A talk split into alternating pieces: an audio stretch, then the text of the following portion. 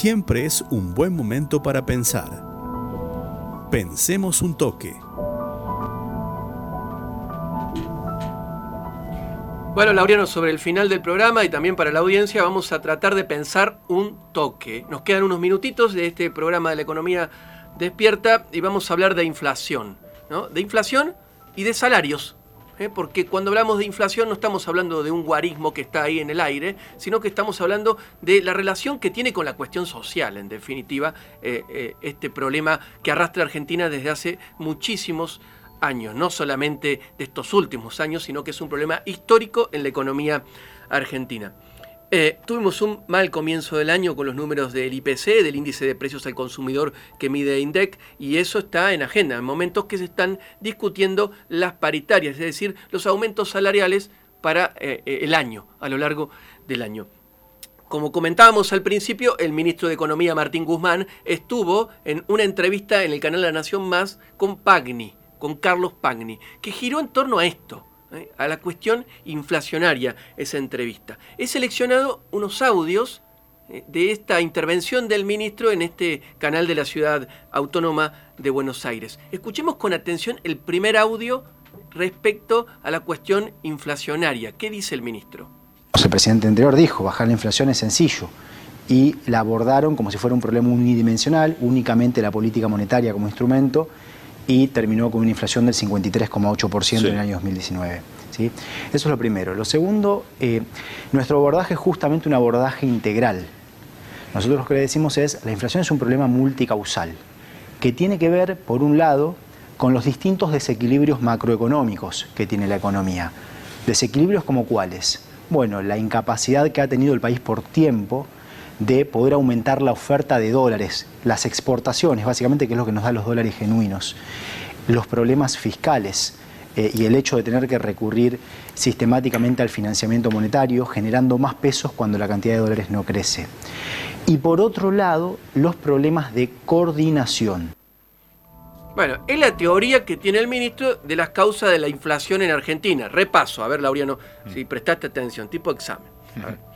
Faltan dólares, ¿no? Se fugaron los dólares que faltan, eso está claro, ¿eh? se, volaron en Argentina, ¿eh? en el anterior gobierno. El déficit fiscal que lleva la emisión para cuando no tenemos acceso a los mercados de deuda, el gobierno emite pesos para afrontar ese déficit fiscal, esa emisión de medida de pesos hace que presione a su vez a los dólares también y eso se ve reflejado en los precios de la economía, el crecimiento en el valor del dólar. Y por último, el ministro usa la palabra coordinación. Los problemas de coordinación eh, es también una causa de la inflación en Argentina. ¿A qué llama el ministro de Coordinación? Sí. Bueno, no, eh, justamente creo que le llama a esto, a, esta cuestión del, desequilibrio que él, también menciona, ¿no? Bueno, lo escuchamos. A ver, ¿qué es la coordinación para el ministro? Ahora, vuelvo al tema de la inflación. Sí. ¿sí? Tenés la otra parte que era la que decíamos la coordinación. ¿Qué buscamos acá? Buscamos alinear expectativas y decisiones por parte de quienes influyen en la determinación de los precios y en la determinación de los salarios para que todo vaya en la línea de lo que establece el presupuesto. ¿sí? Fíjate lo que viene pasando. Todas las paritarias están cerrando en la línea de lo que establece el presupuesto. Que el presupuesto establece que debe haber una recuperación del salario real y se apunta a reducir la inflación de forma gradual, mencionabas el 29%. Bueno, estamos hablando de una inflación de menos de 2% ahora vamos a de aquí a, fin de año. Ahora vamos a es un esfuerzo enorme. Pero ahora vamos a llegar a cómo administramos los instrumentos a lo largo del año. A ver. Pero lo que te decía es, hay un lado que está actuando de una forma muy responsable, confiando en la política económica del gobierno y además confiando en el compromiso que el gobierno tomó de hacer lo que sea necesario para que el salario real, para que el poder adquisitivo del salario crezca. Bueno, ahora falta que las empresas terminen de hacer su parte, que es aquello en lo que está trabajando el gabinete económico junto a las empresas para alinear expectativas y conductas con lo que establece eh, el presupuesto como objetivos de inflación. claro lo que llama coordinación el ministro. Un ministro muy cuidadoso en las palabras que usa, pero yo no voy a meter mano en un eufemismo. ¿A qué llama coordinación el ministro? ¿Eh? Deberíamos llamar las cosas por su nombre. Llama coordinación a la disputa distributiva que hay en Argentina.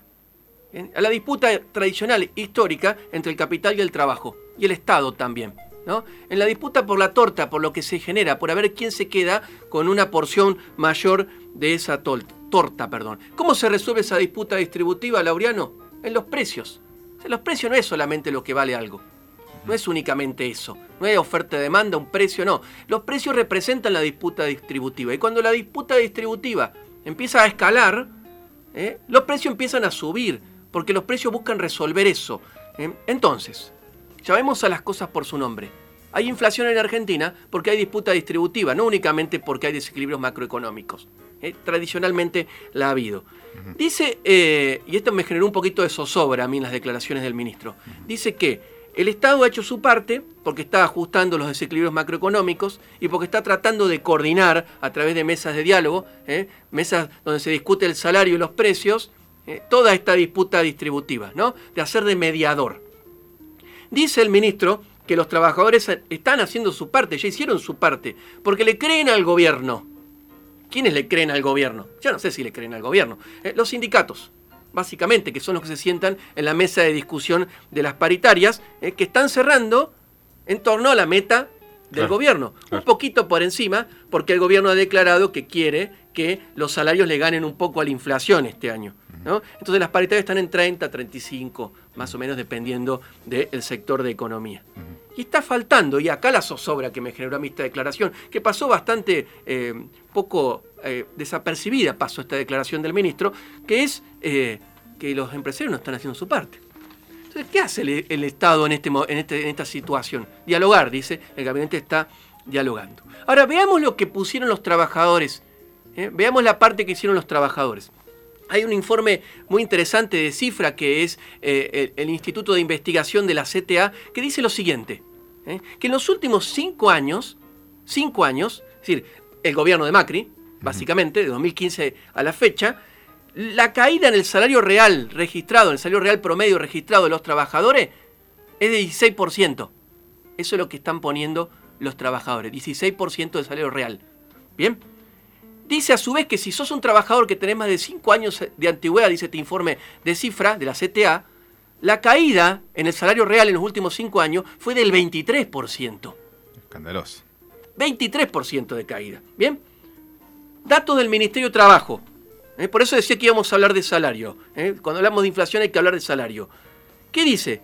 que en diciembre de 2020 la mediana de los salarios, es decir, el salario, el número del salario que parte a la mitad lo que ganan los trabajadores, que es un buen indicador de lo que gana eh, una, la, mayoría de los trabajadores, la porción grande de los trabajadores, dice que la mediana del salario está en 54.700 pesos.